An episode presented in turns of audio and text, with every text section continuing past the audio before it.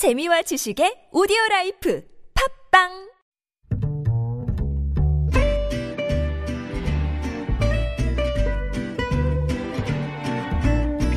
Good evening, everyone.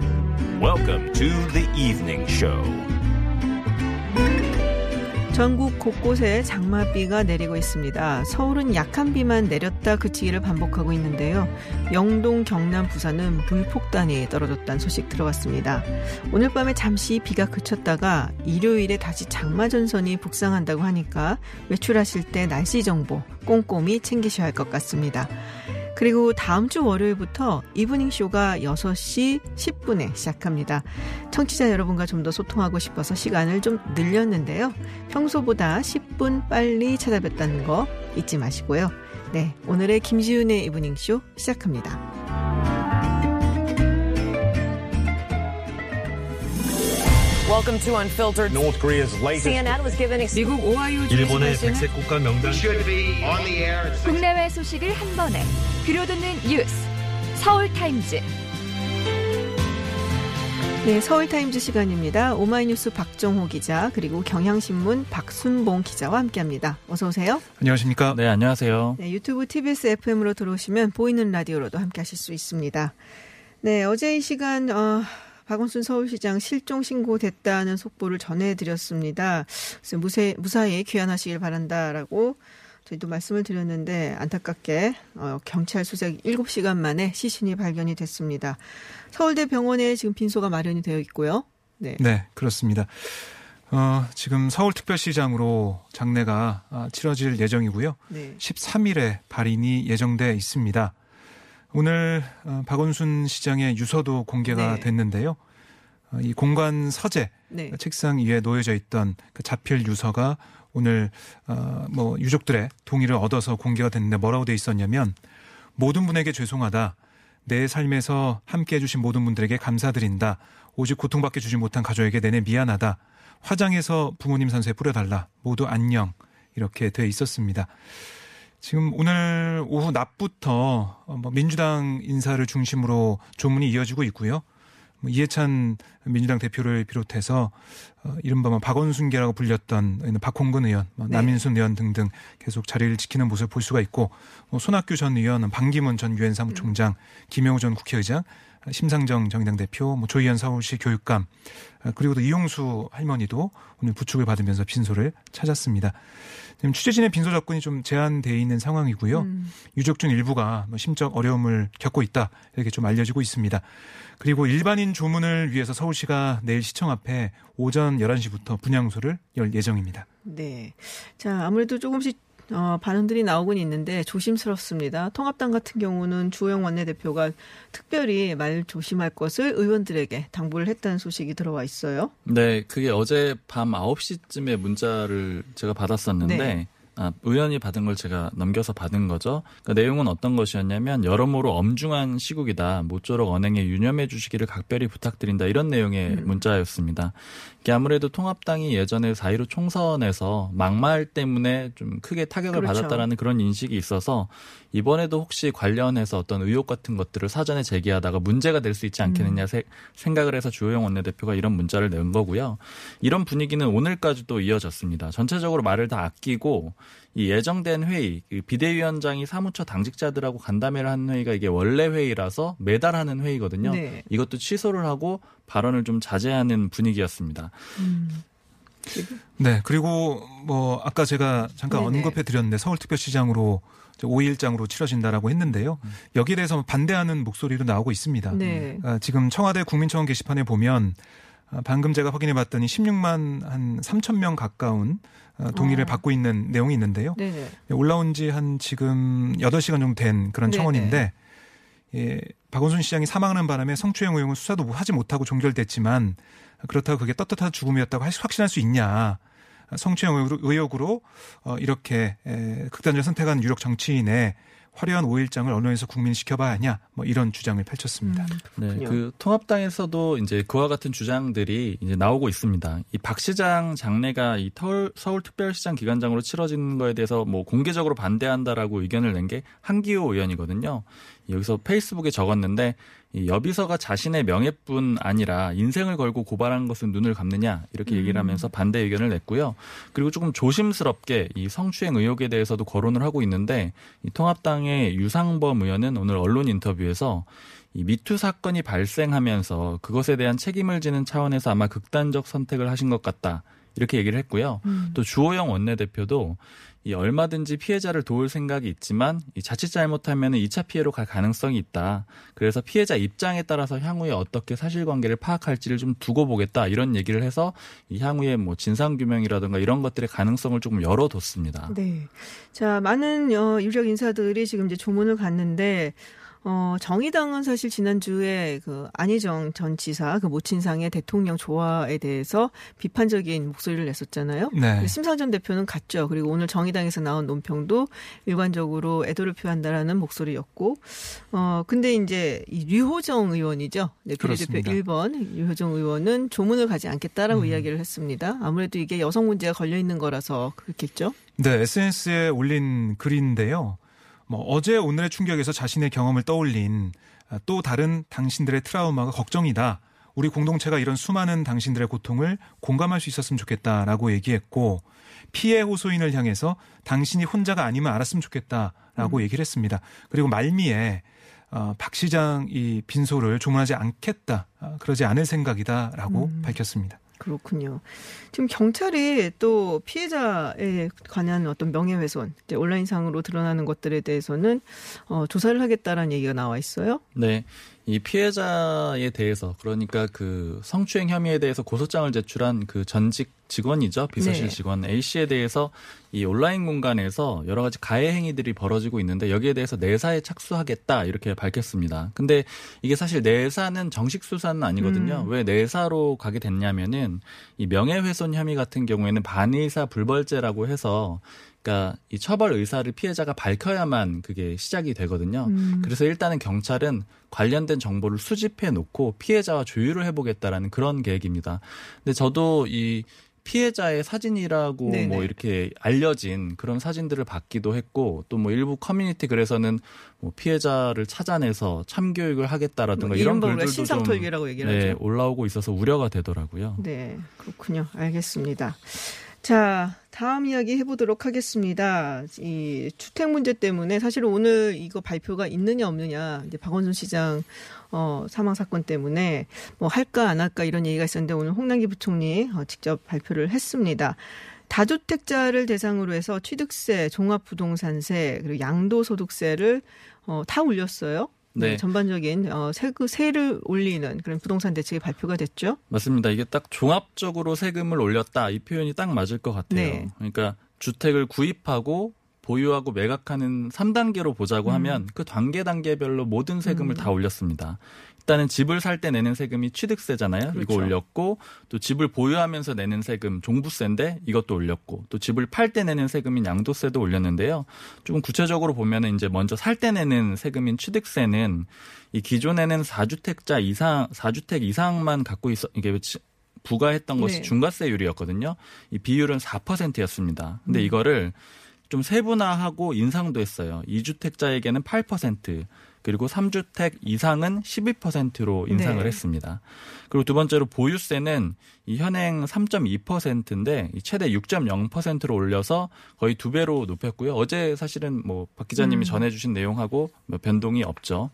그리고 또 아 근데 이렇게만 전해드리면 조금 이 얼마 구체적으로 얼마지 이렇게 헷갈리실 수가 있는데 이게 홍남기 부총리가 브리핑에서 대략적인 추산값을 얘기해 줬는데 네.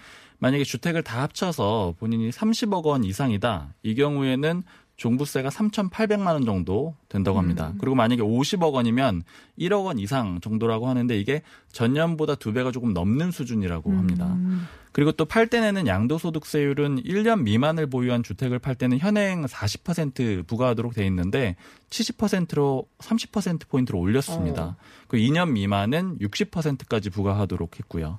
그리고 또 자- 다주택자들이 이 조정 대상 지역 내 주택을 양도할 때 중과세율을 이 부과를 했었거든요. 그러니까 현행은 이 2주택자가 만약에 팔면 이 기본 세율에서 세율에다가 10% 포인트를 중과를 했는데, 그러니까 중과라는 건 한 번 더 부과를 하는 거죠. 네. 그리고 또 3주택자 이상은 20% 포인트를 중과했고요. 그런데 이거를 이제는 이 2주택자는 20%포인트, 그러니까 기존보다 음, 10%포인트 올린 올랐네요. 거고, 또 3주택자는 30%포인트, 마찬가지로 또 음. 같은 액수로 올렸습니다. 이 다만 출구도 만들어줬는데 내년 5월 말까지 집을 팔게 되면 현행 세율, 조금 낮은 세율을 적용해 준다고 합니다. 양도세 관련해서 네, 방금 말씀드린 이 중과세, 네, 네. 양도세 중과세율이요. 그렇군요. 자, 그리고 임대 사업자 제도 얘기가 굉장히 많이 나왔었어요. 예, 이게 그렇습니다. 어떻게 보면은 다주택자들의 피난처가 되고 네. 있다. 조세 피난처다라는 얘기가 있었는데 이것도 개편한 이야기가 나왔습니다. 그렇습니다. 사실 이게 다주택자를 양질의 임대주택 공급 주체로 만들겠다 음. 이런 생각에 임대주택 제도를 좀 많이 권장을 했죠 정부가 3년 전부터 각종 세제와 대출 혜택을 제시하면서 활성화에 나섰습니다. 음. 근데 결과는 그게 아니라 말씀하신 대로 다주택자 절세 수단이 됐어요. 그렇죠. 여기에 대한 비판이 계속 나왔고 부작용이 크다라는 얘기가 나와서요. 오늘 정부의 어, 정책을 보면 4년짜리 단기 등록 임대는 폐지하고요. 음. 그리고 8년짜리 장기 임대는 임대 의무 기간을 10년으로 늘렸습니다. 음. 그리고 또 중요한 게 매입 임대에선 아파트는 제외하기로 했어요. 음. 아파트를 제외하기 때문에 또 이제 그 메리트가 없는 거죠. 그리고 음. 임대 기간도 그 의무 기간이 길어지게 되니까 이거를 유지할 필요가 없다라는 생각을 할 수가 있다는 겁니다. 음. 그러니까 이런 것들을 통해서 임대주택 제도를 사실상 네. 어 이제 뭐 사장시키는 예, 그런. 쪽으로 가는 상황이고요. 음. 단기 임대 같은 경우는 뭐 신규 등록도 폐지하고 의무 임대 기간이 지나면 자동으로 말소하도록 했어요. 아, 그럼 그냥 폐지나 예, 마찬가지네요. 예, 장기 임대로 전하는 것도 안 되고요. 네네. 그러니까 4년 단기 임대를 많이 보유한 다주택자는 뭐 수년이 지나면 종부세 같은 재산세 부담을 더 질 수가 있는 거예요. 어. 그러니까 여러 가지로 이제 정부가 어떻게 보면 정책의 실패를 인정했다 뭐 이렇게 볼 수도 음, 있겠습니다. 그렇군요. 근데 소급 적용은 아닌 거죠. 그렇습니다. 소급 적용은 아닌데 만약에 근데 네. 시장에서 미리 뭐 세를 올리거나 음. 뭔가 불안 요소가 나온다 이것도 좀 막아야 되지 않겠냐 이런 얘기를 김현미 장관이 했어요. 그래서 지금 예정돼 있는 임대차 3법 있지 않습니까? 네네. 그런 제도를 뭐 시행하면서 만들면서 음. 어, 보완 장치를 만들지 않겠냐 이런 예상이 나오고 있습니다. 그렇군요. 임대차 3법도 그럼 언제쯤 통과가 될지 이야기는 나오나요? 아마 뭐 7월 안에 7월 안에. 예, 정육회에서 아, 아. 임시국회에서 통과시키지 않을까 이런 얘기를 좀 하고 있습니다. 그렇군요. 자, 그러면은 야당에서는 또 반응이 어떤지도 궁금한데요. 통합당에서 나온 이야기가 있나요? 네. 이 오늘 통합당은 이 부동산 정상화 특위, 이게 당내 특위 거든요. 이걸 딱 대책 나오는 날에 맞춰서 출범을 시켰어요. 그리고 이 특위를 출범시키면서 이 정부의 부동산 대책에 대해서 아주 뭐 맹 비판을 했는데 네. 뭐 핵심적인, 핵심적인 내용은 이겁니다. 이 꼼수 증세 대책이다. 그리고 세금 폭탄이다. 이런 부분을 강조를 했고요. 그러면서 이 특위 위원장이 송석준 의원인데 대안으로 제시한 건 이 기존의 공급 중심의 대책이에요. 그러니까 예를 들자면은 뭐 용적률을 이 주요 지역의 용적률을 풀어줘야 된다. 그리고 재개발 재건축 다시 뭐 활성화 시켜야 된다. 이런 내용들을 얘기를 했습니다. 그리고 정의당도 이번에 부동산 대책에 대해서 언급을 했는데 정의당은 이 비판적으로 본 부분이 대기업 규제가 좀 안 됐다 이런 점을 강조를 했어요. 아, 대기업들도 부동산 많이 갖고 있죠. 네, 이 정의당이 오늘 논평을 냈는데 이 논평 내용을 보면은 2007년부터 2017년까지 개인 토지 보유는 오히려 5.9% 감소를 했는데 이 법인 보유의 토지는 음. 80% 증가했다라고 합니다. 그런데 이번 대책에서는 대기업 보유의 토지는 건드리지 못하는 치명적인 한계가 있었다 이렇게 비판을 했습니다. 음, 그렇군요. 자, 시장 반응이 사실 가장 중요한 거 아니겠습니까? 네. 어떻게 보면 집이 마켓에 나오도록 지금 유도를 하려는 그렇죠. 이제 세제를 통해서 네. 네, 그런 정책이라고 볼 수가 있겠는데 저희가 잠시 후에 어, 부동산 전문가와 이야기를 나누면서 한번 이 부분에 대해서 짚어보도록 하겠습니다. 네, 다음 이야기입니다. 국정농단 사건 그리고 국정원 특수활동비 수수 혐의로 기소된 박근혜 전 대통령 파기환송심에서 징역 20년을 선고받았습니다. 네, 네. 그 뇌물 혐의로 징역 15년과 벌금 180억 원이 선고가 됐고요. 직권남용 권리행사 방해 혐의로 징역 5년이 선고가 됐습니다. 추징금으로는 총 35억 원이 명령이 됐는데 네. 이 파기환송심 재판부가 아, 왜 이렇게 판결했냐? 그러니까 이게 파기환송이 된 게 뇌물 혐의와 직권남용 권리행사 방해를 분리해 에, 선고해라라고 해서 이렇게 네네. 된 거거든요. 대법원이 이 공직선거법상 대통령 재임 중 저지른 뇌물 범죄에 대해서는 분리 선고해야 된다. 이런 취지의 사건을 돌려보내기 때문에 이렇게 판결했고 그렇다면 검찰은 어떻게 좀 요청을 했었냐? 어, 뇌물 혐의 관련 징역 25년, 벌금 300억, 추징금 2억 원, 또 직권남용 권리행사 방해 혐의 관련해서는 징역 10년과 추징금 33억 원 선고해달라라고 요청했는데 그거보다 이제 낮게 나온 낮게. 거죠. 재판부가 이렇게 오늘 선고하면서 뭐라고 했냐면, 그러니까 피고인이 대통령으로서 헌법상 책무를 다하지 못해서 국정에 커다란 혼란을 가져왔다. 그 결과 피고인이 원하는 바는 아, 아니었겠으나 정치권은 물론이고 국민 전체의 분열과 갈등, 대립이 격화됐다.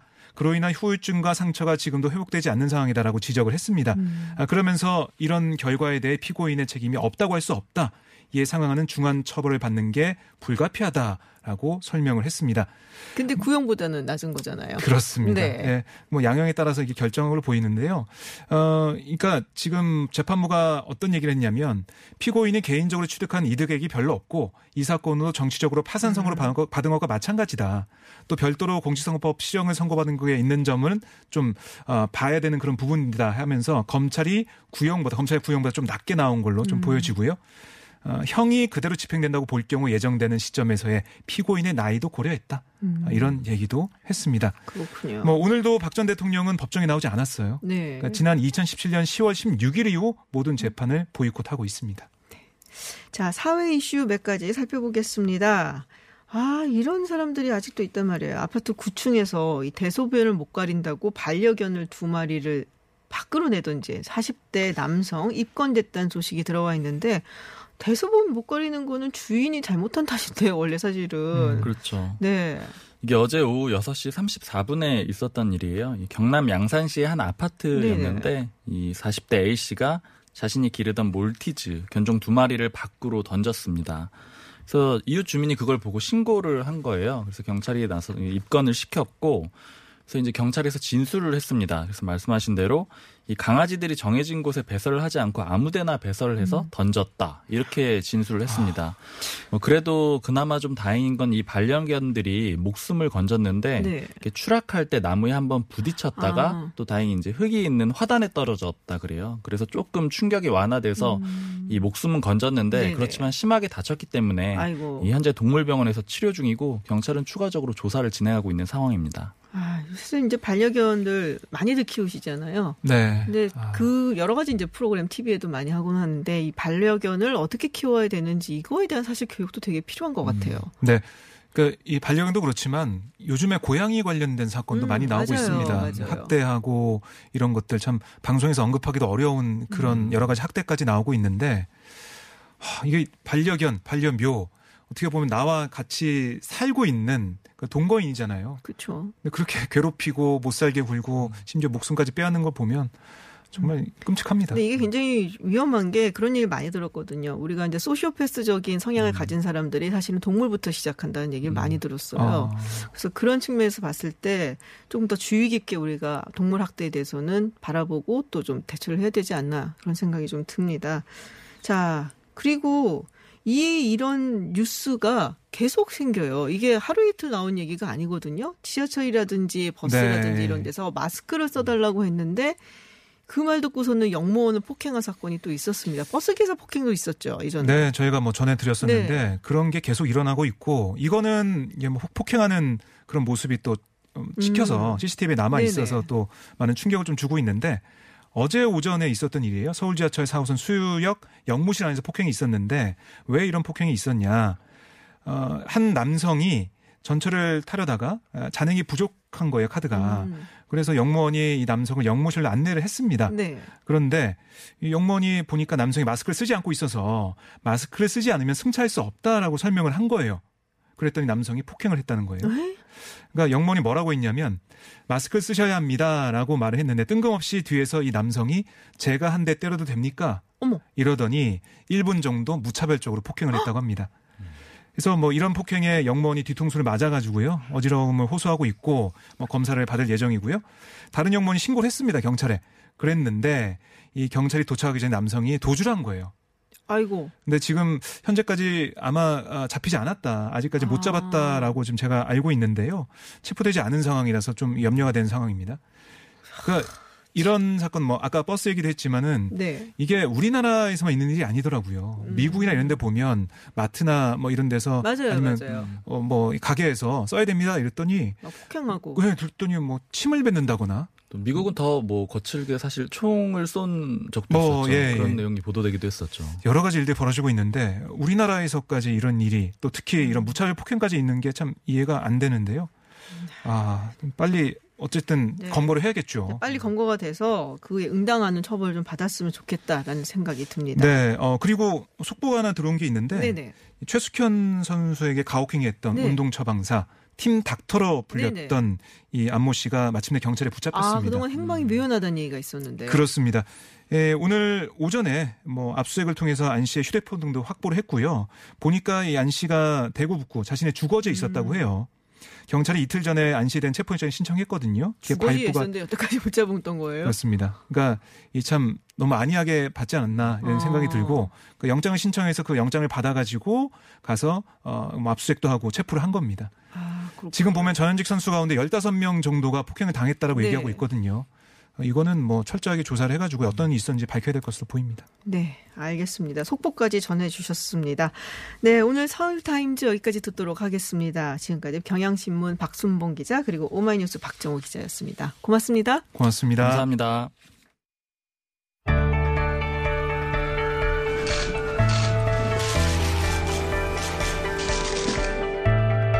뉴스의 중심, 화제의 인물을 만나봅니다. 스포트라이트.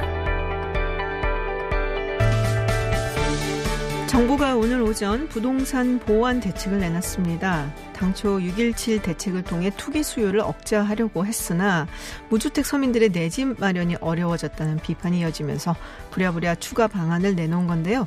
정부는 오늘 보완 대책을 통해 다주택자와 단기 거래에 대한 세제를 대폭 강화해 투기 수요를 근절하고 공공주택뿐 아니라 민영주택에도 생애 최초의 특별 공급을 신설하는 등 실소유자에 대한 보호도 강화하겠다라는 입장입니다. 네, 김규정 NH투자증권 부동산 연구위원 연결해서 오늘 정부의 부동산 보완 대책에 대해서 하나씩 짚어보겠습니다. 위원님 안녕하세요. 네, 안녕하세요. 네, 지금 서민들 내 집 마련 어려워졌다는 비판 이야기가 나왔습니다만은 사실은 6.17 대책 이후에 또 집값이 올랐다는 얘기들이 많았습니다. 물론 호가이겠지만요. 자, 오늘 발표된 부동산 보완 대책 일단 총평을 좀 들어보고 싶고요. 어, 어떤 효과를 기대하고 계신지도 들어보겠습니다. 네, 정부가 예고했던 대로 다주택 보유자들에게는 뭐 전방위적으로 세금 부담 압박을 높이면서 다주택을 처분하라라는 시그널을 좀 더 공고히 했고요. 네. 어, 서민이나 실수요자 또 생애 최초 주택 구입자에 대해서는 대출 규제를 완화하거나 혹은 공급을 확대하는 방식으로 내 집 마련을 지원하겠다라는 맞춤형 지원 정책을 좀더 어, 확실하게 발표를 했습니다. 근데 이제 일부에서는 공급 대책이나 좀 추가 발표가 예고돼 있는 부분에 대한 부족함을 지적하는 목소리도 여전히 남아 있는 게 사실입니다. 그렇군요. 자, 그럼 위원님 보시기에는 오늘의 이 대책이 어, 어느 정도 효과가 있을지, 효과가 언, 그러니까 사실은 뭐 나올 때마다 늘 효과가 있었던 건 아니거든요. 어떻게 보십니까? 강력한 정책이라고 보시나요? 다주택자, 다주택을 보유하신 분들의 입장에서는 일단 보유세와 양도세가 내년 6월부터 모두 늘어나는 네. 부담이 상당히 높아지는 대책이기 때문에 다주택자에 대한 세부담을 높여서 어, 처분을 유도하겠다라는 부분은 확실히 종전 대책에 비해서도 더 강력하게 된 것 같습니다. 일단 종부세율이 최고 과표 구간에서 6%까지 종전보다 두 배 가까이 늘어나기 때문에 네. 어, 고가의 주택을 많이 소유하신 다주택자의 경우에는 내년 연말부터 내는 종부세부터 세부담이 크게 늘어날 것으로 보입니다. 그래서 음. 정부가 유예 기간으로 대략 설정해 놓은 내년 5월까지 1년여 기간 동안 이제 처분을 고려를 해야 되는 상황인데요. 세부담 압박이 큰 현금 소득이 별로 부족한 어, 고령 다주택자나 이런 분들은 좀 처분하는 매물을 내놓을 수 있을 것 같습니다. 만약에 매물이 어, 좀 출시가 된다면 시장 가격 안정이나 상승세 완화에도 도움이 될 수는 있고요. 근데 반면 매물 유도가 이제 충분한 양으로 결과가 기결되지 못하면 가격 조정 효과도 그만큼 좀 반감될 수 있는 상황이라서 지켜봐야 될 것 같습니다. 그렇군요. 이게 이제 말씀하셨던 대로 다주택자를 대상으로 해서 어떻게 보면 타겟으로 해서 이 어, 세제 개편이 이루어진 거라서 무주택자라든지 아니면 일주택자에게는 뭐 큰 영향은 있을까요? 어, 일단 다주택자들이 네. 소유한 물건들이 대량 출시되면서 가격 음. 안정 효과로 이어진다면 네 네. 어, 어쨌든 전반적으로 실수요자나 무주택 생애지초자에게는 기회를 좀 더 늘리는 방향으로 정책이 추진되고 있기 때문에 네. 가격 안정과 공급 확대를 통해서 기회를 얻는다는 부분이 동시에 잘 작동을 하게 되면 실수요자들에게도 도움을 줄 수 있는 부분이 있다고 봅니다. 근데 현재로서는 어, 이런 제도적인 지원 조치 외에 실질적으로 어, 전달받을 수 있는 주택 공급량 확대에 대해서는 추가 계획이 아직 나오지 음. 않은 상황이고 또 다주택자들이 매물을 내놓는 부분에 있어서는 충분한 양이 나와야만 가격 안정 효과가 네. 실제로 나타날 수 있기 때문에 그 부분이 유도한 대로 물건 출시로 이어질지에 대해서 다들 좀 주목을 하고 있는 상황입니다. 네. 사실 어, 양도세나 종부세 부담이 내년 하반기부터 크게 늘어나기 때문에 처분 고려를 하겠지만 어, 사실 지금 다주택자분들의 경우에는 이미 양도세가 중과세 적용을 서울 같은 규제 지역에서는 받고 있기 때문에 양도세 부담 때문에 혹여 종부세를 올려도 물건 처분에 나서지 않는다면 음. 매물량이 많이 시장에 나오지 못하면서 가격 안정 효과도 그만큼 좀 음. 줄어들 수 있기 때문에 그래서 사실 이런 다주택자들의 물건 유도를 좀 더 확실히 하기 위해서 한시적으로 양도세 중과를 조금 완화해 준다거나 이런 테러 조치도 조금 고려해 봐야 되는 게 아닌가 싶은 음. 생각을 개인적으로는 좀 하고 있습니다. 근데 어 현재까지는 그런 부분은 진행이 되지 않을 것 같은 가능성이 좀 더 많기는 합니다. 음, 그렇군요. 그러니까 관건은 이 다주택자들이 얼마나 매물을 시장에 내놓느냐, 그것이 이제 충분하게 수요를 만족시킬 수 있겠느냐, 요 부분인데 양도세가 사실은 아직 굉- 지금부터 사실은 좀 높은 편이기 때문에 어, 매물을 안 내놓고 버틸 가능성도 있다 이런 말씀이신 것 네, 같고요. 그런 부분도 완전히 저희가 네. 배제할 수는 없는 거죠. 예. 그렇군요. 사실 그런 얘기도 있거든요. 이 양도세가 이제 높으니까 좀 현, 현금이 좀 많이 있으신 분들, 뭐 정말로 좀 돈이 좀 있으신 분들은 양도, 그러니까 이걸 뭐 굳이 내놔서 팔릴 생각을 안 하고 자녀에게 증여하는 방법을 택하는 경우도 많다고 들었거든요. 거거든요.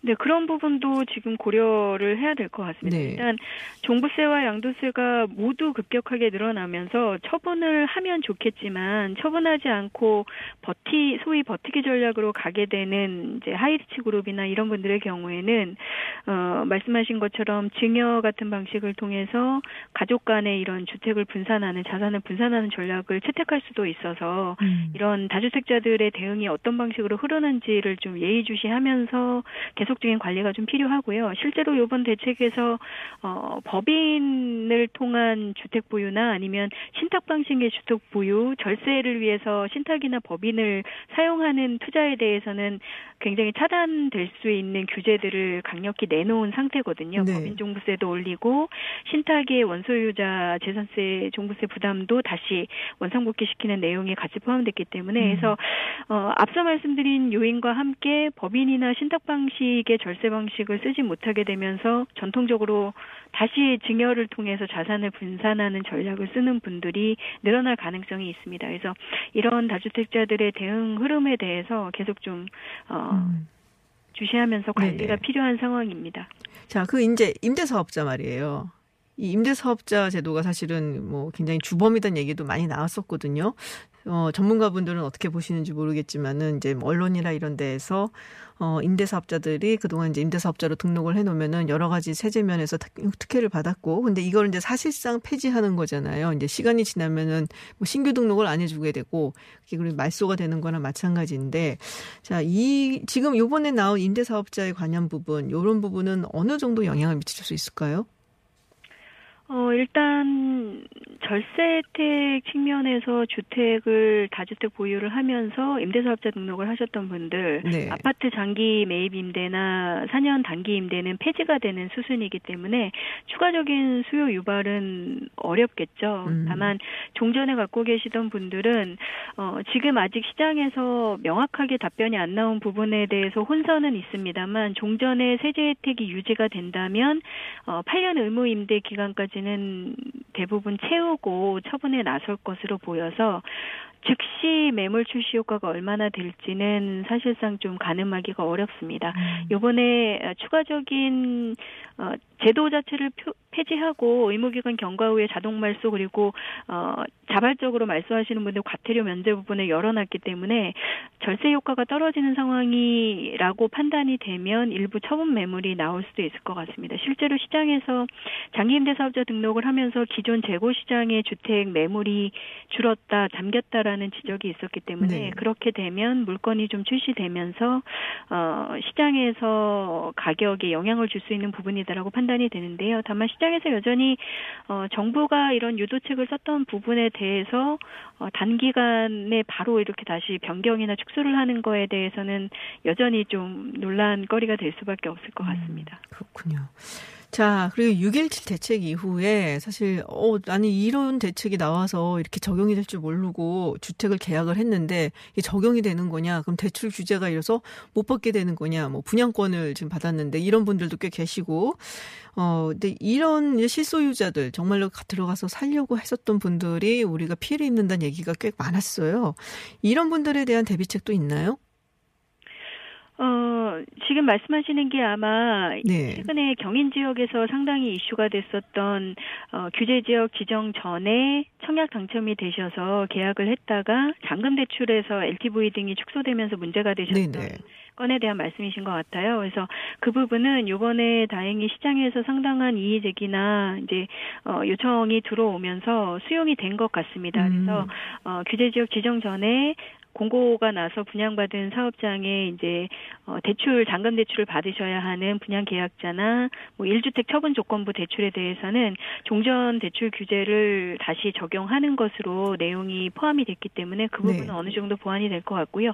다만 이 부분은 현재의 내용으로는 어 분양 공고를 통해서 청약을 사전에 어 뭐 2, 3년 전에 규제 지역 지정 전에 받으셨다가 어, 잔금 일자가 뒤에서는 LTV가 조정 지역이라던가 규제 지역 대로 적용을 받게 되면서 LTV가 축소되시는 분들 네네. 이런 분들을 구제하는 내용으로 판단이 되고요.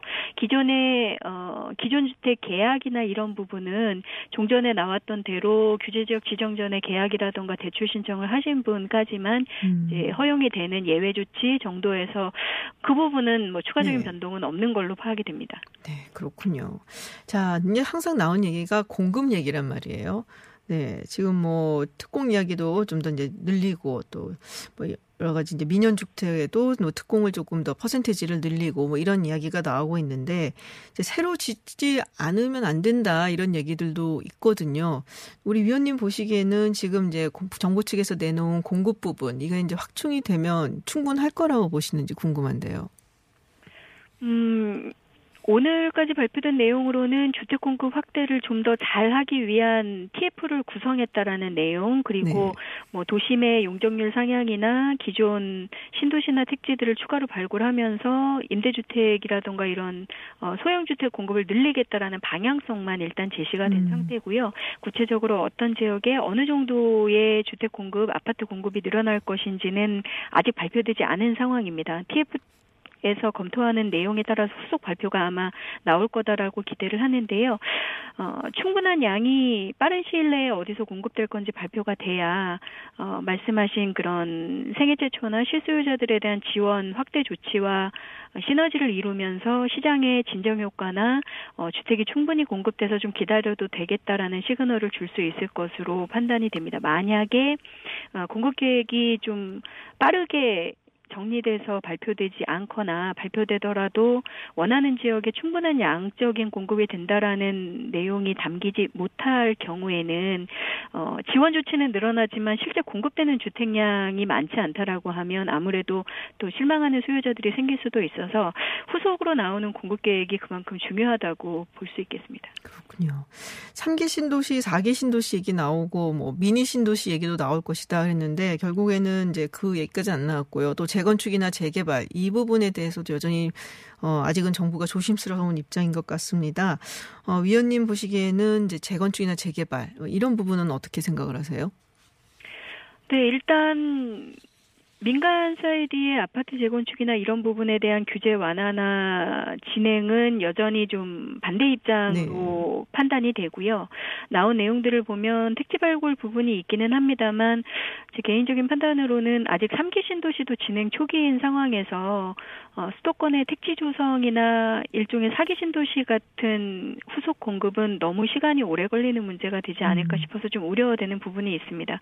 기존 도심 사업지 등이나 아니면 민간 아파트 재건축의 일시적인 완화를 통해서 도심의 용적률 상향, 그다음에 어, 서민용 소형 주택 공급 이런 부분들을 동시에 좀 고려할 필요가 있지 않나 싶은데요. 현재까지는 그 방향에 대해서 어, 뭐 검토할 예정인지 아니면 고려를 할 건지에 대한 내용이 명확치 않기 때문에 그 부분에 대한 후속 발표가 있어야 명확하게 시장에서 어떻게 작동할 수 있을지 판단이 될 것 같습니다. 네, 알겠습니다. 네, 오늘 정부가 내놓은 부동산 보완 대책에 대해서 이야기 나눠봤습니다. 네, 지금까지 김규정 NH투자증권 부동산 연구위원이었습니다. 위원님 오늘 말씀 고맙습니다. 감사합니다. 네, 잠시 후 3부에서는 최근 나는 말하듯이 쓴다라는 시간을 발표한 베스트셀러 작가 강원국 전 청와대 연설비서관과 함께 말과 글에 대한 이야기 나눠보겠습니다. 그리고 4부 IT 속으로에서는 최근에 인기를 모으고 있죠. 중국의 어플리케이션 틱톡에 대해서 이야기 나누겠습니다. 저는 7시에 김지윤의 픽으로 돌아오겠습니다.